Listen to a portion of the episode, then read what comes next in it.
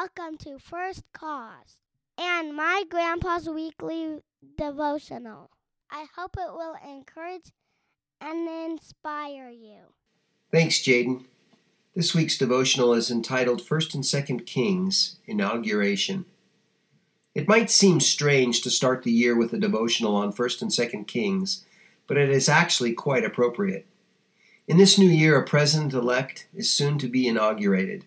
Somewhere around 1010 BC, David, arguably the nation of Israel's greatest king, just before he died, passed great wisdom to his son Solomon.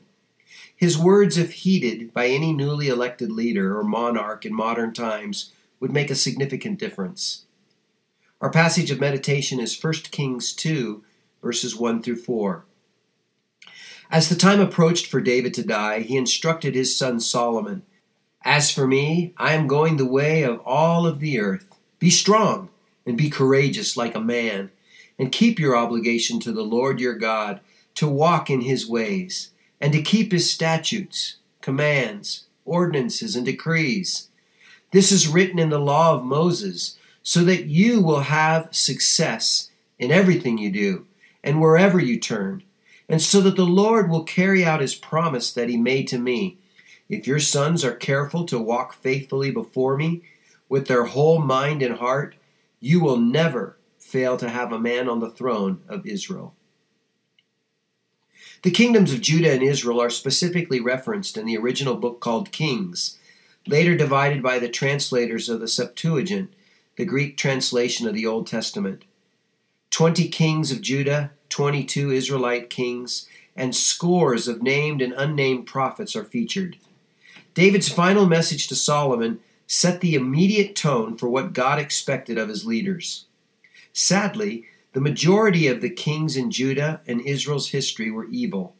They failed because they ignored the historical words of their warrior songwriter and the warnings of contemporary prophets corruption, vacillation, selfishness, nepotism, and depravity rose and dominated until kingdoms crashed and burned. About 410 years contain the tragic stories of steady corrosion caused by wicked rulers, eventually leading to both kingdoms being conquered, humiliated, and deported. In stark contrast, those crowned who heeded David's words were blessed. Periods of prosperity favored rulers who lovingly served God. How the leader behaved determined how the nation fared. God rewarded strong, courageous kings with victories. He honored those who obeyed him with peace and guidance from wise prophets. Essentially, the book the books of Kings really share the formula for a nation's failure or success. Therefore, when a nation inaugurates, it should do so with a sober realization of history. It should embrace prayer for its leaders for what is needed, required, and expected by God. For a free republic, the people should understand and own their responsibility to ensure that those they put into positions of governance are held accountable to the dictates, first of their Constitution, and most importantly, to the sovereign will of Almighty God.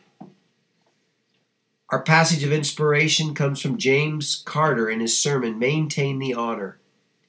Our world does not want clever leaders, it wants credible leaders. We want leaders who will emphasize integrity instead of image, leaders who have nothing to fear and nothing to hide.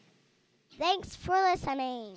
If you would like to learn more about First Cause or receive Grandpa's devotionals, by email, just go to www.firstcause.org and click on the free weekly devotional button. Our goal is to give you something to think about. In reverence. I'm in the battle, I'm in the battle.